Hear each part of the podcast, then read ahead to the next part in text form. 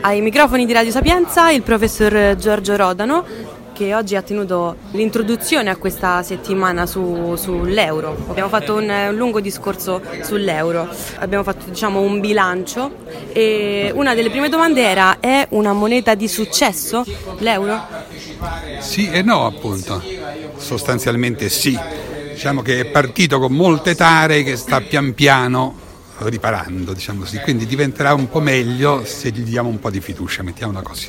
Passiamo invece alla seconda domanda che si trovava all'interno delle slide che lei ci ha proposto quest'oggi e um, riguardava invece i benefici dell'euro. Lei chiedeva se i benefici dell'euro nel momento diciamo, della nascita dell'eurozona superavano i, i loro costi. Eh, noi ritenevamo di tutti quelli che hanno aderito all'euro, che erano liberi di farlo, hanno ritenuto di sì. No? In parte si sono sbagliati, ma nel complesso, se vediamo il fatto che dire, l'euro, nonostante molte difficoltà, è riuscito a consolidarsi, a passare una crisi in cui molti studiosi internazionali pensavano non sarebbe sopravvissuto, vuol dire che avevano avuto ragione. Si erano illusi un po', ma nel complesso hanno avuto ragione. Insomma. I pregi, tutto sommato, sono stati superiori ai difetti. Difetti sottovalutati all'inizio, pregi sopravvalutati, ma il saldo, soprattutto oggi che stanno cambiando le cose, giustificano diciamo sì, la scelta di, di, di, starci, anche se ripeto tutti non ci sono stati.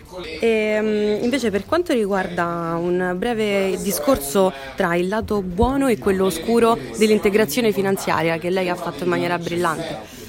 Il lato buono dell'integrazione finanziaria è il fatto che i soldi di chi li ha possono aiutare quelli che non li hanno, parlo di paesi naturalmente, a trovare la possibilità di aggiustare le, le loro difficoltà, migliorare, no? crescere, diciamo così.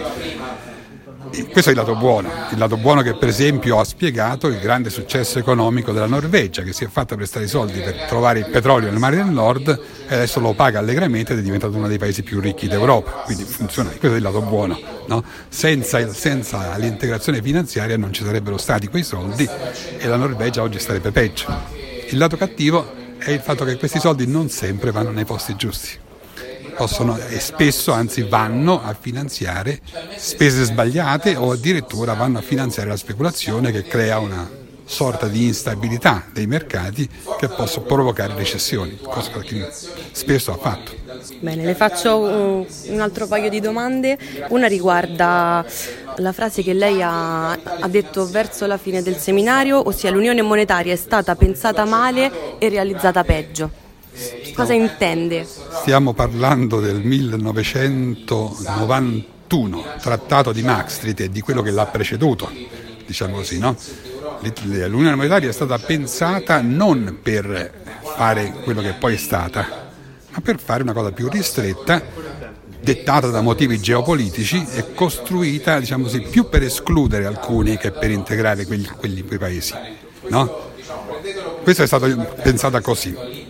Per realizzarla hanno dire, trascurato di dotare l'Eurozona e l'Unione Europea di strumenti importanti di politica economica che nel momento in cui si fa un'unione monetaria diventano ancora più importanti perché vengono tolte ai singoli paesi. In questo senso, pensata male, realizzata peggio.